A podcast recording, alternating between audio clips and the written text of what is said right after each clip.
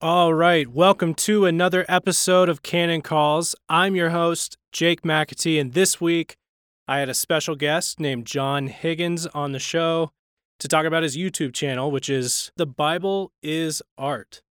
We talk about how to get more out of your Bible reading and that the takeaways and edification doesn't just come from the epistles and in the imperatives of do this or do that or don't do this, don't do that but as the Proverbs say, God has hidden things, and it is the glory of man, the glory of kings to search things out. As the discussion went on, one book off of the canon shelf that I wanted to recommend to you guys was called Angels in the Architecture A Protestant Vision for Middle Earth. This book came to mind as a very practical outworking of what Christians view as beauty and beauty in the everyday. The Middle Ages and Reformation began a conversation about truth, beauty, and goodness. Modernity and postmodernism tragically interrupted that conversation, and modern evangelicalism has often simply echoed the hollowness of our modern culture. But we can do better. Sadly, many Christians, while continuing to believe in the gospel, have become just as blind to the beauty of the universe and the need for a culture in which that beauty is recognized and cultivated this book sketches a vision of the medieval Protestantism covering such topics as creeds, poetry, history, the church, feasting, and storytelling, and they are to be found in the Christian faith alone. You can get Angels in the Architecture at canonpress.com. I really can't recommend this book enough. So, without further ado, meet John Higgins.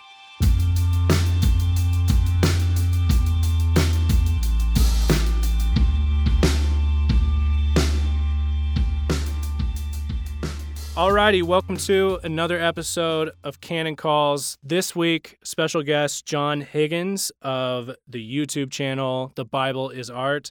John, thank you for hanging out, especially on such short notice. I'm very happy to be here. Thanks so much, Jake. As I said, you have a YouTube channel. Uh, could you just do us a favor, introduce us to who you are? Yeah. So I uh, run a YouTube channel called The Bible's Art, like you said, and it produces videos on literary artistry of the Bible, different aspects of the literary artistry of the Bible. Um, and uh, so that's that's that's the main theme of it. But uh, sort of overall, it goes into um, um, theology of beauty, uh, Christian thinking about beauty. So we delve into film and literature and painting and um, anything that, uh, that, that touches on um, um, aesthetics from a Christian perspective. Okay, and then you mentioned too you have a podcast.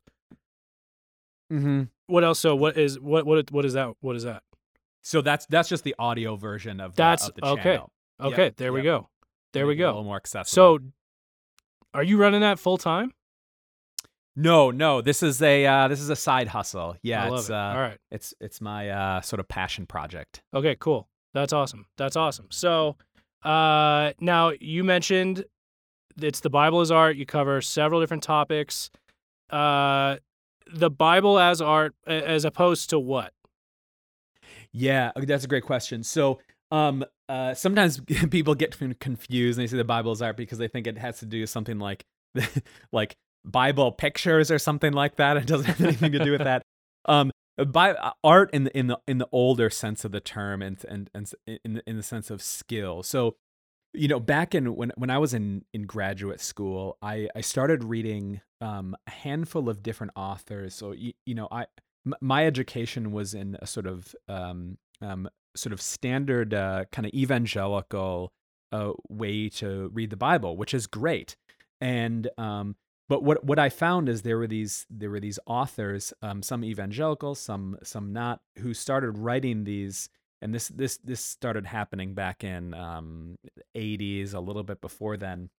Where- Whoa. Um, th- th- yeah, Just yeah. kidding. Just kidding. Can you believe it? Um, and uh, they were, and they were, they're picking up on ear- on earlier traditions from from the fathers, from medieval rabbis, and things like this. But um, and and they were they were saying, you know, the Bible isn't um uh, this. it- It's not just a vessel for doctrine. um, it's not just a moral guidebook, but it is a, an aesthetically sophisticated document where every word and phrase has been specifically crafted um, for the end of the author, right? And so, and and you would get these authors, and so th- these are authors like, and and they sort of group into so there's a, a, a set of um, uh, uh, Jewish authors like uh, Robert Alter and Shimon Bar and Meir Sternberg, and there are some evangelical authors like you know Peter Leithart and James Jordan and Warren Austin Gage and Greg Beale and and but they all they all shared this assumption that the Bible is a deep text and there are multiple levels in it and um and and it's not just an understanding the Bible as a work of literary genius is not just kind of like a fun thing to do. There's a great uh, essay uh, by by um, Jan. I, am not sure how you pronounce the name. Jan Fokkelman on his website, um, who uh, on the on this topic, and he says, you know, it's literary interpretation, narrative interpretation of the Bible it isn't just one among many. So you have redactional criticism and all these different types of things. He's like, if you understand what the Bible is, what genus it's a part, it is a book. And it's mostly stories and poetry. And so the way that you interpret this is by literary tools. Right. And so um and so the form is part of the content. These things are are are married, right? And and it's one thing and it's not just the husk to get something else, but it's one big beautiful thing there it is. So, um, that's really really good. So you said you found or you started reading, you came across guys in the '80s who were doing a bit of this, and then you thought, uh, you, uh, what did that add to your already? You said you kind of had a baseline evangelical uh, Bible reading sort of uh, software going. Yeah. What did it add to your reading?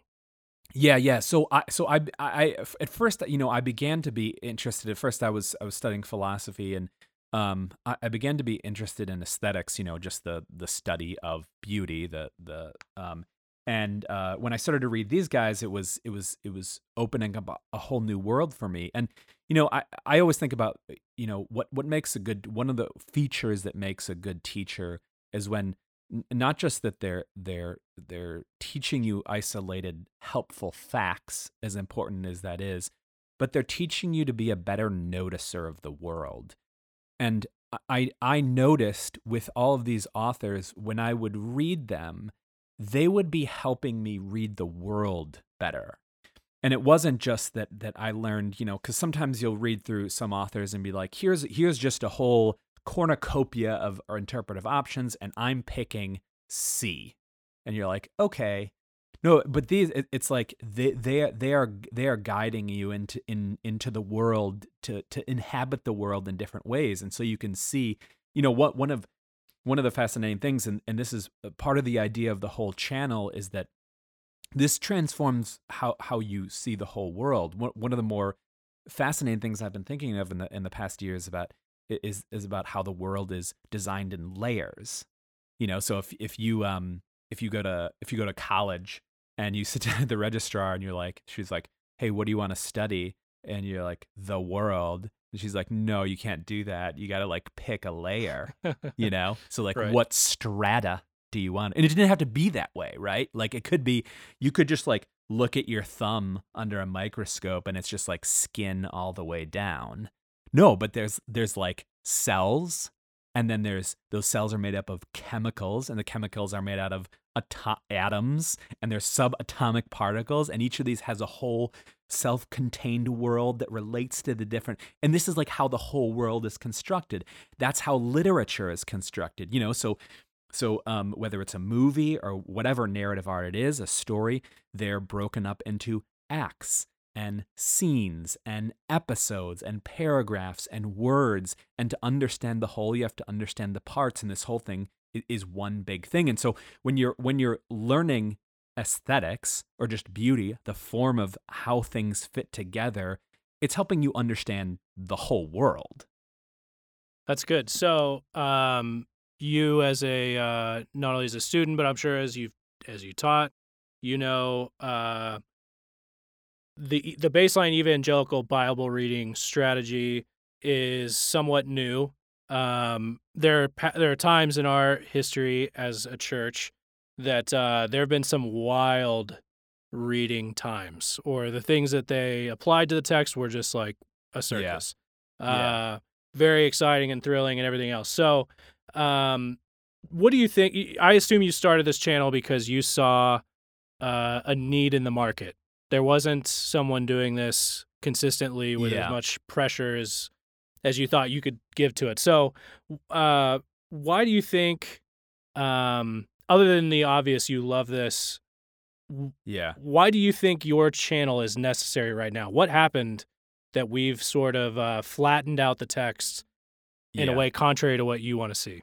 Yeah, yeah, yeah. Okay. Two questions. One, the negative one about crazy stuff. Um, Well, You know, it's not always negative. yeah, It's not always no, negative. Yeah, no, I agree. I, I- you know, and I, I, I think that the fathers, uh, uh, the medievals, they had good intuitions, but sometimes they lacked precision. Um, moderns, modern evangelicals, are the opposite. There's a high degree of precision. We need, we know more about the languages and everything, but there's not great intuitions. Um, and so you can read through this highly technical thing, get done with a thousand pages, and have no greater understanding of a story. You know, um, As many Greek so- studies as you want, and you still don't understand the simple plot. Yes, yes, and and it's fascinating how many of these questions I just um, last week was was preaching on um, the, the story of Ananias and Sapphira, and I, and as I was preparing, it's like you know I'm I'm going through here, you, and and and this is this is going to start touching on the second part of your question, like why why is this a need? One is that yeah, the, the first thing is what you said. I just have an aesthetic love for this. You know, I I just find this the most thrilling and fascinating thing about the world but the but the second thing is is that I found that there's a big um a a practical push um in a lot of churches uh and, and a lot of pastors feel this pressure to you, know wh- what I really need to do is to give the parishioners a list of things to do right? And so like a, a sermon is completed once uh, once I have provided this list of things to do. And and what's fascinating to me is that if you just take a sort of like a prima facie, just just read it over reading of the text and ask yourself how much like stories as opposed to like application is there for the first hearers of this thing. And the wild thing is is that there's actually not a tons of direct application much later when you get into you know the epistles but you, you think about genesis exodus leviticus these things for the first years they're not command telling them to doing doing them doing things they're stories from the past right? It's just like 10 steps to preserving your race with Esther, you know? yeah. And but- see but i think there's this like really fascinating like theological and ethical point to that because and and and i kind of uh, think that the bible is like one big ewe lamb story with david and nathan right? So it's like you know david sins with bathsheba nathan comes to him and what does he do? He tells her a story tells him a story why well presumably because commands would not be able to access David at that point. You needed a more potent tool. And so so he so he tells him this story and and I kind of view that as the structure of the Bible because like you know when when people and we've all heard this before like you're you're teaching or you're in a Bible study or something and people come and and, you're you're explaining text and they say well how does this what does this have to do with me you know and and and the one and the one hand you could view that as like good but there could be a negative side to that where like everything has to relate to me. And it's like maybe it's good that you spend 40 minutes relinquishing attention on yourself and involving yourself in the world of another and their concerns you know? I'm offended maybe as a modern that you would even propose such a thing. yeah yeah, and like and like I think that that's kind of part of the Bible where it's like, hey, maybe what's going on with your sister, maybe you need to hear what God was doing with Abraham. Yeah, so but but my sister, it's like just forget about that for 40 minutes. Yeah. This is uh essentially slipping past the Lewisian dragons of sorts. That's that's how Yeah. Lewis described his conversion of myth was able to uh slip past what he was ready in terms of uh nonfiction arguments and premises. Myth sort of slipped past that and and got a hold of his affections and loyalties, which is sort of cheating. Well, yeah, yeah. Cheating is one way to describe it. Like the other way, the, the other way that you could describe it is like if if if life is a story, you know, then addressing us in story is its most native form. You know, and so it, it's like what one thing is is there is that just sort of like enter entertainment aspect of kind of like slipping stuff in, but also it's like that is how we live. You know. Right, right, right. And, and just as human beings, like Yeah. these are uh, sort of uh, human beings are not necessarily logic choppers as much as Mm. they might think they'd like to be. Yeah. Yeah, yeah, yeah, right, right, right, right, right. There, there, there's there's more to life than just logic. Right. So maybe this will resonate with you a bit as well. So, uh, coming up as a young man myself, I was a total mark for the young, reformed, and restless because I grew up in a non denominational church and largely the preaching uh, wasn't, uh, it just, you, you sort of felt like, uh, what's the old saying of if uh, the, the text had chicken pox, the pastor always sort of made it out healthy. Um, it wasn't that it was bad. It was just, and I don't even know that it was overly practical, but there just wasn't a lot going on. Nothing, and you know, there was nothing that was said that just inspired me to go read that or what have you. So then the the young Reformed Restless happened. I was like just north of Matt Chandler's church.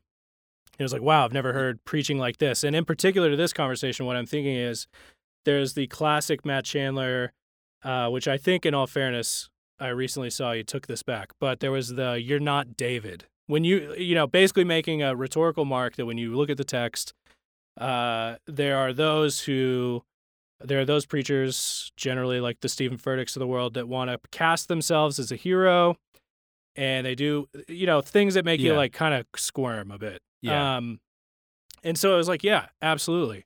Uh, you're not the hero. You're not David. If anything, you're like the cowards on the sideline. yeah. Um, and then that's sort of gone away and just getting older and hopefully more mature. You kind of think to yourself, you know, if there's anything, there's something to that, though, where you say, uh, if you want to be anybody in the story, let's not strive to be the cowards. Um, Yeah. You definitely don't want to be Goliath.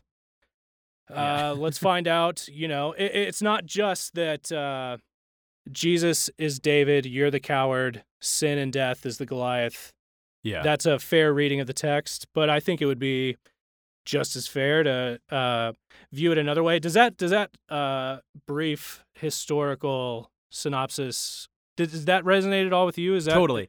Oh yeah, we, yeah. I, I I've thought about this a lot because because that's that, that that was kind of like you know um we, everyone in the well okay let me let me take one step back and and talk about your uh your your narrative of the young Ref- restless and reformed.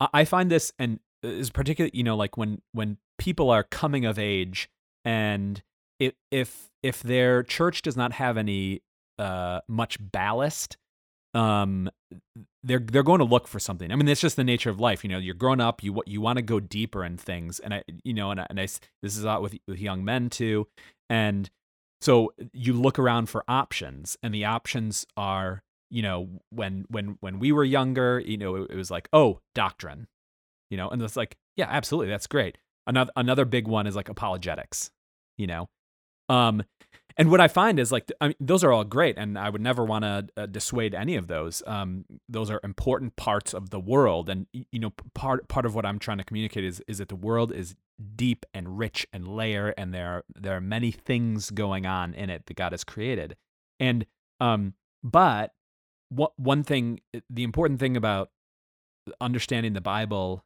as it is, as a deep, rich literary art, is is you can apply that same level of intellectual depth and rigor to the text itself. It can withstand that. It it has resources there for you, you know, and um and I think that this also allows people to read more of the Bible than uh just Paul, which I found myself in that situation where for you know years of just because I, I was the same as you just like reading paul romans romans over and over and over and over and over and over again is that i found myself incapable of really understanding most of the bible you know?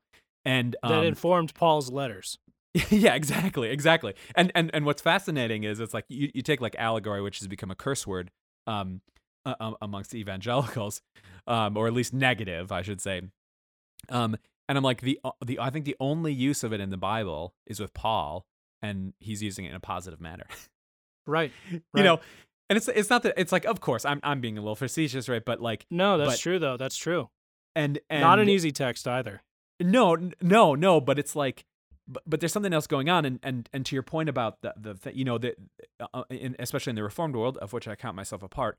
Um, you, you know that thing about about you know don't don't ever take these characters as examples for character um they're all pointing to jesus well they're obviously pointing to jesus but it, seems exceedingly strange to, to say to an author that this author in no sense wanted you to emulate this character at all or yeah consider his qualities or yeah. you know it's it's it's yeah but like I said, that was so for some reason rhetorically powerful in the moment. Um, yeah, yeah. Well, and and perhaps that, that was when you know like different authors and different and different truths hit you at different times, and so m- maybe that was just like an important thing at the time. But yeah, I think I think it can be it can be overblown, and you know you know uh, understanding the the text as literary rich just means you're paying attention to the surface of the text, whatever it is. And the fascinating thing is that it's it's frequently very surprising you know and i i, I just recently d- did a video on zacchaeus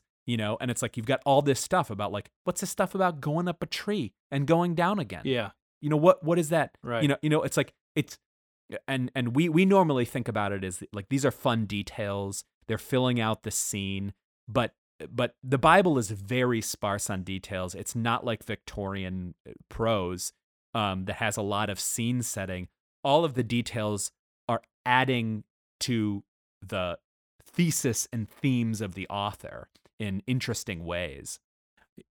I'm what I'm curious about actually is when someone I've noticed in, eh, this in myself when I try to pass on uh, a love for the text like you are exhibiting currently to someone who doesn't.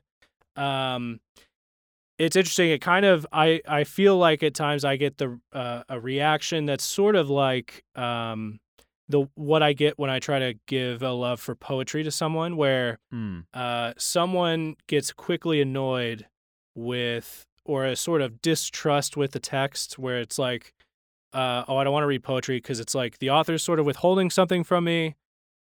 Is the premise, and I don't get it, and now I feel like we got beef, me and the author and he's sort of being a jerk.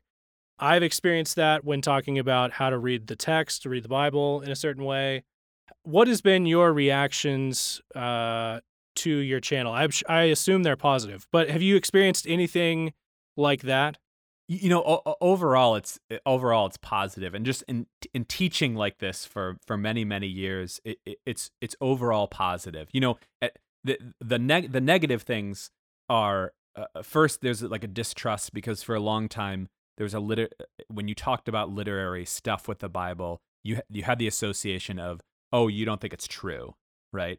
Well, in in in most of the settings, everyone knows. Well, yeah, obviously it's true, but it's also beautiful, right? And why why would you expect anything from our God? You know, um, when, when you look at what He does, like what what would you expect it to be? You know, would it would expect it to be um, um, precise and beautiful and layered. Um, it's like, yeah, yeah.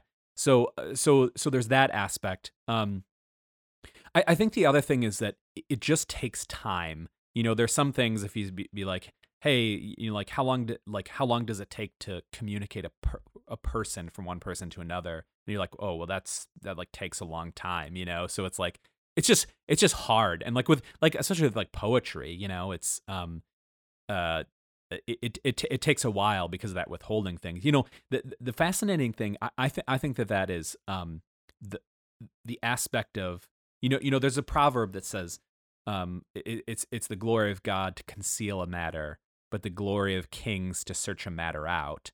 Um, which is just amazing. I like I I, I I did a video on the on the whole book of Proverbs where I talk about the whole narrative thread of uh, of Proverbs. And what's fascinating is is that as you go through Proverbs, you get increasing complexity.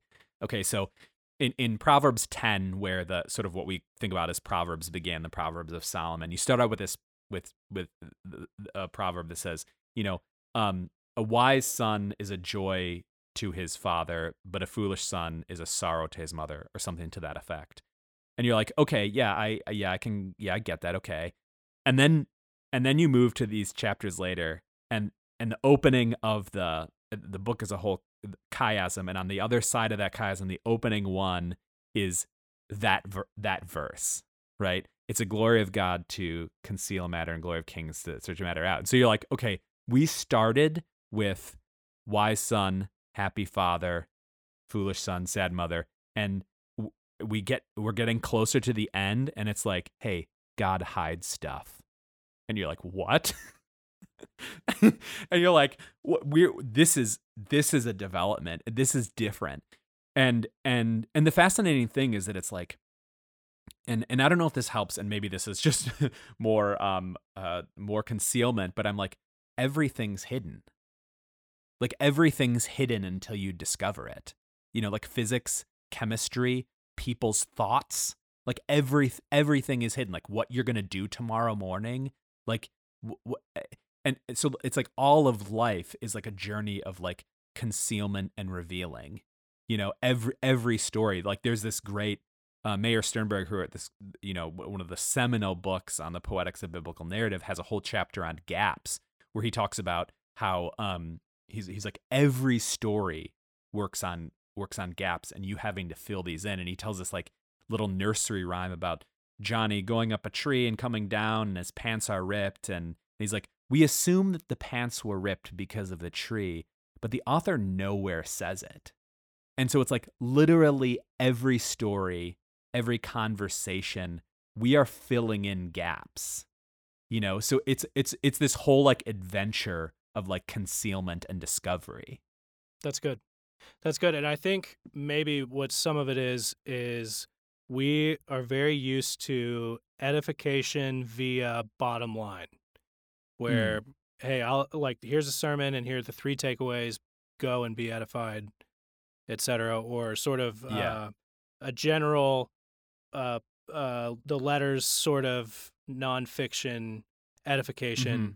Mm-hmm. and not trusting or just feeling very uh, dissatisfied with the edification of hunting mm. or mm. or approaching the text with that kind of curiosity um, which like i said I, how, how would you so let's say i didn't by the way with the question earlier i didn't assume you were getting bad takes or bad responses from your stuff. But it, let's say if somebody had that general overview of like well the minute we get into literature and poetry like who knows and who's to say? What, what do you what what are ways that you tell folks besides you know be edified by my channel and the things that I exhibit and imitate me? And I, I don't mean that in a bad way that's obviously yeah, what you're doing. Um what are what are like do you give them like take homes you know like one thing I was thinking of um is I often hear of uh we're, we're doing the Bible reading challenge over here which is yeah yeah know, totally a, uh, and I was thinking about how good it is to just be reading and moving on. Mm. And just knowing I'm going to be I'll be in that text again sometime soon, but it's not Yeah. There's a place for, you know, poring over a text, but really the benefit of being so familiar and sort of copious with texts um, that the Bible reading challenge sort of I think promotes. Uh, is that how would you how would you promote something of like how do how do I gin up curiosity? Hmm. Yeah, I mean, okay, two thoughts. One is, you know, like a lot of beauty is self-evidencing. And so if if if you go to the Grand Canyon or my wife who's beautiful Sure. and and you're like, "Hey, can you be like, look at this?" And they're like, "Yeah, I don't get it." And I'm like, "Well, I could present you with a set of arguments, but none of them are going to be as convincing as the reality of itself." So like, so I find like just having that time like in Sunday school unfolding the text for people is like 99% of the time is like the scriptures are amazing you Yeah. know i think the other thing is is back to like your point i'm not sure how you said it about like the work or the discovery aspect of it. Like i remember Peter Leithart is talking about this once about like you know genesis 1 you know you have uh um you know all the discussions about like what constitute like what is the image of god? And he's like let's let's just like table those for a second but let's just like if we're in the image of god day 6 um what has god been doing up to that point? And you're like well like day like he like he created everything and then we start with like dark water covering earth and it's like day one we're like turning lights on and we're separating light from darkness and that's good. But apparently that wasn't good enough because we got a next day and we want to make something even better. And so he takes hold of creation he moves it around separates brings together good. Apparently that's not good enough right so it's it's it's this like series of like grabbing hold of the world transforming it in certain ways making it better more glorious for god for man and and doing it again and what's fascinating is you know like you then get the garden and then it's like i want you to go into the world i want you to subdue it and rule it which assumes that the world is not subdued and not ruled right Yep. so it's like Right. not finished and so like you you got all this work to do. It's like it's like we were set here to do a bunch of work, intellectual work, physical work, emotional work. And so like th- and and that's just like the fundamental thing about everything. We're supposed to like take this thing apart, put it back together so that it's more glorious for God and man. You know, so like and I and and, and so like that that whole process is like that's life and and and to to to to say like well I, I i want everything to be here on a platter like i want my apples and my donuts to be delivered to my door it's like that's not the plan bro Right, right, right. Absolutely. So you kind of, uh, it's funny. I I tell you, these these never really go as planned. So I, I hope you're laughing at the way I laid out this conversation for you oh no uh, that's totally fine i Um, get it at the beginning. But the ma- the major question, one of your, uh, you're currently writing a book, as I understand it, mm-hmm. um, and you're sort of teaching through a series on your channel under a playlist uh, called "A Christian Guide to Beauty and Design." Um, one of the questions that I have, in terms of uh, objectivity of beauty, which you say that's Mhm. what beauty is, objective. Um, the stakes to this conversation seem very interesting. And if someone were to go and check it out, which I hope everybody does, um, it's this is not a bottom rung uh, class discussion. I would say this is a bit elevated in speech, elevated in in concepts and ideas. I think you, which you do a great job of uh, making plain, but it is an insanely practical issue. It seems. You know, if I were to recommend this to somebody, uh, or even just get into discussion about what do you like, what do you find attractive. It's a that's a very personal thing uh, to someone. If somebody were to tell me that kind of thing, it's a weird Mm-hmm. it's a weird question to ask, but it's a very personal thing. And then if I were to say wrong, um, it's a very it- it's very interesting, and I it seems as a conclusion that you, uh, if God is beautiful and God has opinions about what is beautiful, it's possible to fall on the other side of that in terms of saying, nope, I don't like that. I like this. Uh, how how has that discussion gone for you, and what's the feedback been like, and and maybe how did you even get into this? Yeah, yeah, yeah. Okay, so so now we're taking a one step up, right? So Right. l- like I said before, like I'm I'm interested in beauty in general, how it uh, applies to all of creation, whether it's literature or whether it's music or art or architecture. And um uh, and and I I, I work in design and um and what was fascinating to me is that um, I, I used to teach high school, and and we had a our, our seniors did a senior thesis, and um, and so I had each of them tackle uh, a Christian view of X, you know, uh, mathematics and um, and and one of them was beauty.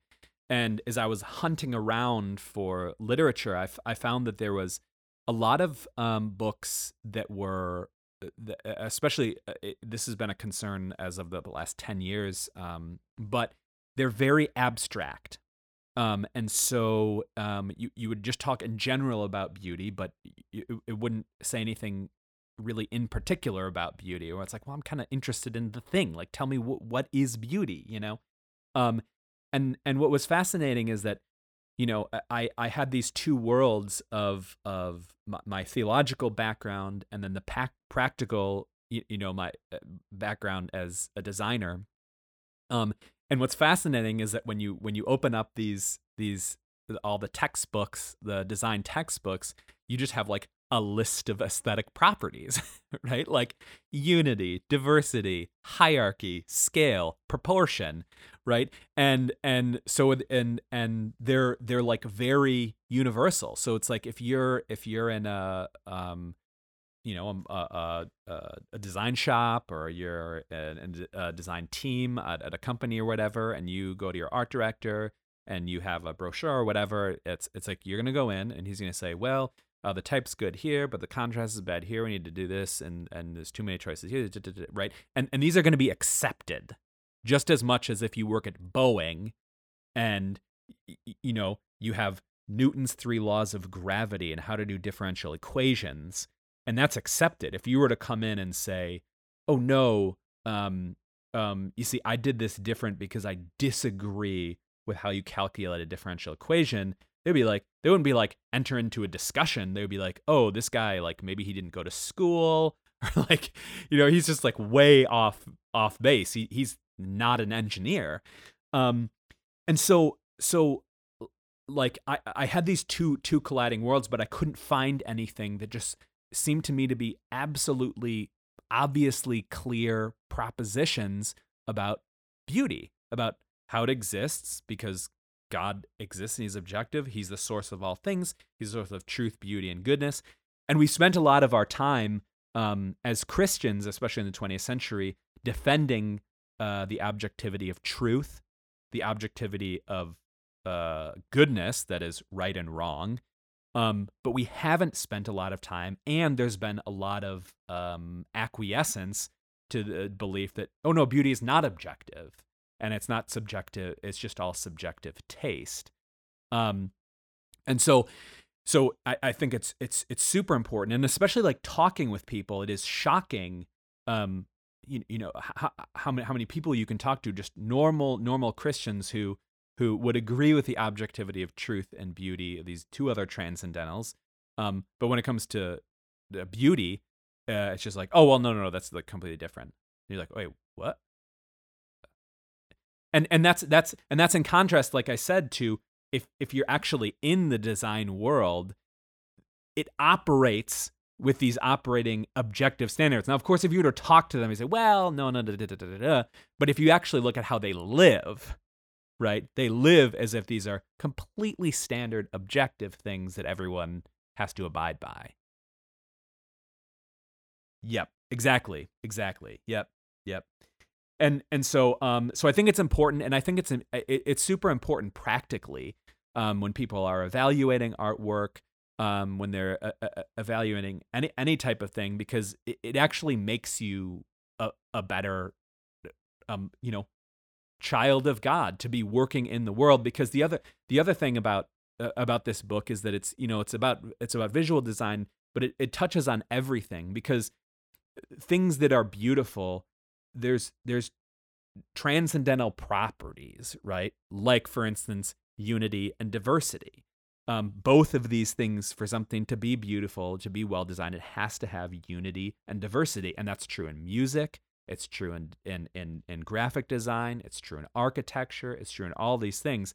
And the reason, and and and the other the other main thread of the of, of the book is connecting it to God, right? And so, like, one of the really fascinating sort of confluences of history is that um, one of the first questions in church history was one of the first questions in philosophical history. So you have the problem of the one and the many in philosophy, understanding how unity and multiplicity and what's primary relate, and the question of how God the Father relates to God the Son, or how multiplicity relates to unity.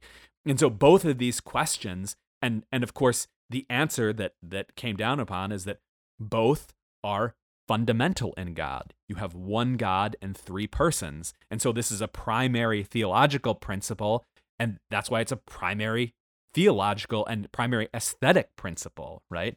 Because God is beautiful, and so so uh, as as I as I'm as I'm working through these matters, we're talking about the different properties of beauty, but also how they're grounded in God's nature.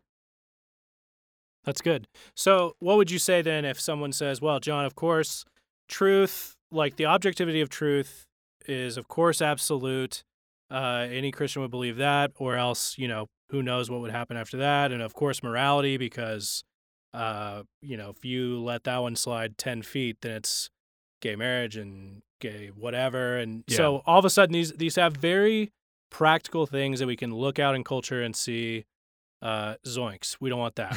um, how would you talk to that person if they said, but at the end of the day, um, wh- who's really to say about beauty? I mean, you like uh, your wife, he likes his, or he doesn't like his wife, and he just grew out of that. And like, how how do you defend beauty's objectivity, and and hmm. and what's at stake by not doing so? Like, what, yeah, what's yeah, it really yeah. going to hurt? Yeah, yeah, yeah. Okay, th- those two questions. Let's, let's let's take the objectivity argument first, and then we'll talk about um, what are the consequences of non-objectivity. Um, so I, I, I talk about in the book five um five arguments.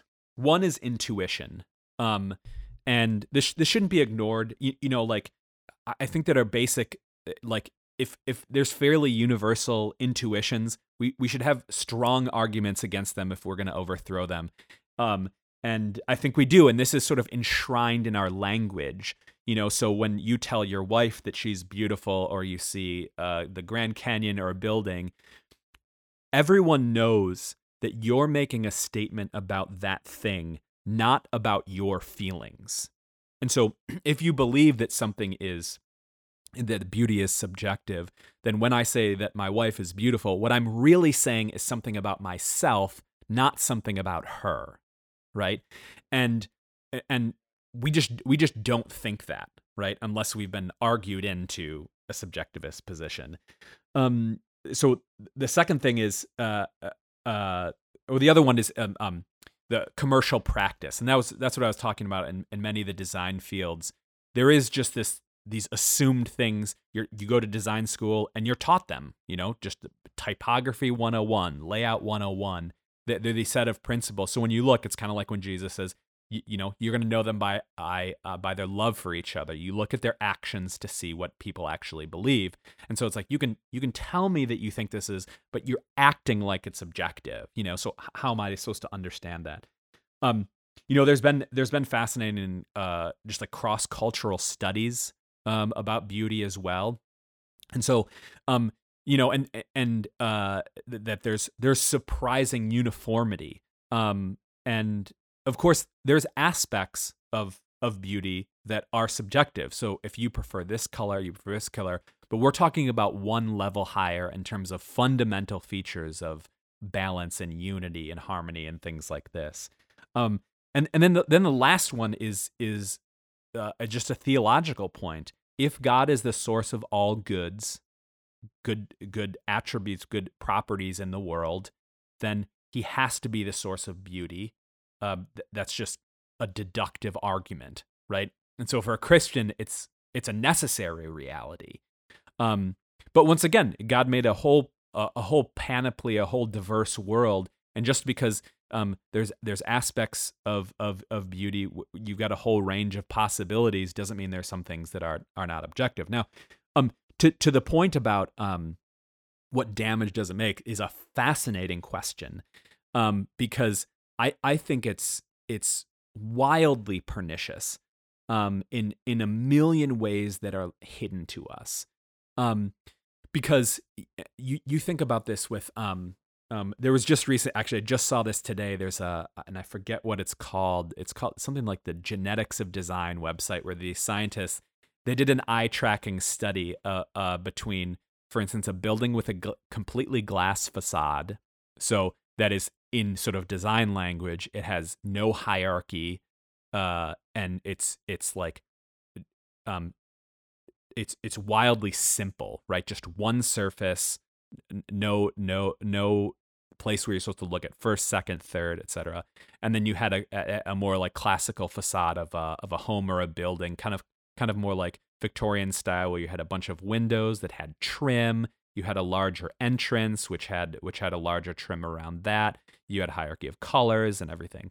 And what they found was in in in the eye tracking is that there was there was this very easy hierarchy and and and um it, people are not familiar with this um hierarchy in design is simply the, the thing that when when a work is designed whether it's whether it's visual or whether it's um uh, musical or something you, you the author should choose how what should be looked at first second and third. How do you enter into the work and how should you exit the work? And that whole experience is designed. And that's that's true with architecture as well.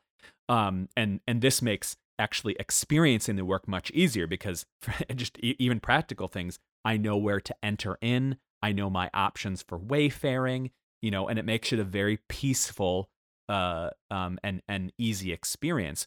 Well so when you had the classical facade people looked and it was everyone was very clear what you look at first what you look and, and it's and it's easy to interact with and it's enjoyable to interact with. Um, with the glass facade people were very confused at, at, where to look and they would look to the edges of the work and then to the top and these corners and it and there was no intelligibility to it and and and and so there there are sort of a thousand of these examples when when you're not designing, whether it's, like I said, music or literature, without attention to these things, it ends up being either chaotic or boring. Um, and and so then we end up filling our lives, whether we're talking about the interior design of our home or whether you're talking about the, the um the types of content that we fill our minds with. Um, and so I, am sorry, I'm talking too long. Let, let, let me give one example. Let me let me Okay, let me talk. So, like, in in the, the in the chapters I have on um, um, unity and diversity, it's talking about how these are the two most fundamental aesthetic properties, and they both need to have them. And I say, you know, when when when you when you see a piece of design, and once again, I'm using that in the broadest sense of music or architecture or a, a, a brochure, and you look at it and you, something doesn't feel right, you know, because a lot of this is, is is is starts with intuition um, you can ask yourself, is it is it that I think this is boring or is it confusing? Because if it's boring, that means there's not enough diversity, right? There's t- so it's just a blank page, and so and the way this this works out in art artistic histories, you think about like brutalist architecture, where you just essentially have boxes. No uh no or very small windows no trim no edges right? Uh, uh, um uh, it's it's just boxes on top of boxes. Um if it's confusing then that that means there's too much diversity and not enough unity right? So you think about something like a Jackson Pollock painting right? Where where you're just like I don't know. And and and so and when you ask yourself one of those then you can then then you can diagnose the design and you can say, "Oh, okay." Then I need to if it's if it's confusing, then that means I need to reduce a number of aesthetic features, whether it's color or scale, and I need to. And it's fascinating that we even we even have this. You have like brand style guides, which exist to ensure unity. Or in music, you you have time signatures and key signatures to ensure unity, right? Um, and so we we even have these practices to ensure that these two properties of unity and diversity are balanced. So, so I think there are there are tons of ways that that we um, that that that we don't norm- normally uh, think about, but that affect our ways in in in really really profound ways. Like like you know when you enter into your house and everything you use, there has been a hundred design decisions that have gone into making the thing, making your house, making the the the letter the way that it is, and that can contribute to uh, the the beautiful and harmonious way we we interact with God and His world and other people, or it can bring chaos and disorder and lack of understanding and confusion. Right. Right. Okay. So with uh it's very quick. It's very easy to see how sort of this latter half of the discussion definitely applies to the former part in terms of uh biblical hierarchies and narrative and plot and Mm. everything else. Yeah, yeah, yeah, and and and and that's what you know that that you know. I really hope that um um this book and and and, and other other resources that people put out will, will contribute to a, a greater um uh, emphasis in education where where you're teaching these fundamental aesthetic features of the world because because they cross so many different disciplines and experiences of our life they have this wonderful ability to um when you get trained in one thing it applies to other areas of your life. You know so when when when you're trying to form your home you can say well i i know about that th- that there should be unity but there should also be hierarchy. So when i enter into this room what's what's going to be the first person? Do they first thing they look at um is there anything? If it is what should it be how can that lead me in in in good and and and beautiful and virtuous ways? Um or is this confusing? Are, are, are people unsure of what to do? This is true if if you're making a dinner and you're having guests over. And so all of these aesthetic features are like and it might seem super abstract but once you have the practice of being able to apply them to one two or three things all of a sudden the whole world is like opened up and you'll find yourself moving through the world looking at signs and looking at buildings and listening to music and you're like oh you know what? That that that that melodic line hardly moved at all and i find myself sort of bored with it you know? And and you're starting to make these cross disciplinary connections that are are are really compelling and helpful Now everybody's just going to be judging their in-laws like interior design choices. So well uh, that's that's every- kind of the goal so i'm glad about that so everybody can thank John Higgins over at uh, the Bible is Art. Go check out that YouTube page. We look forward to. Uh, we'll keep everybody privy to this book that you've been talking about. thank you thank you very Um, much John. Yeah, totally. Thank you for coming on, man. I really appreciate it. Thanks for having me on jake. I really appreciate it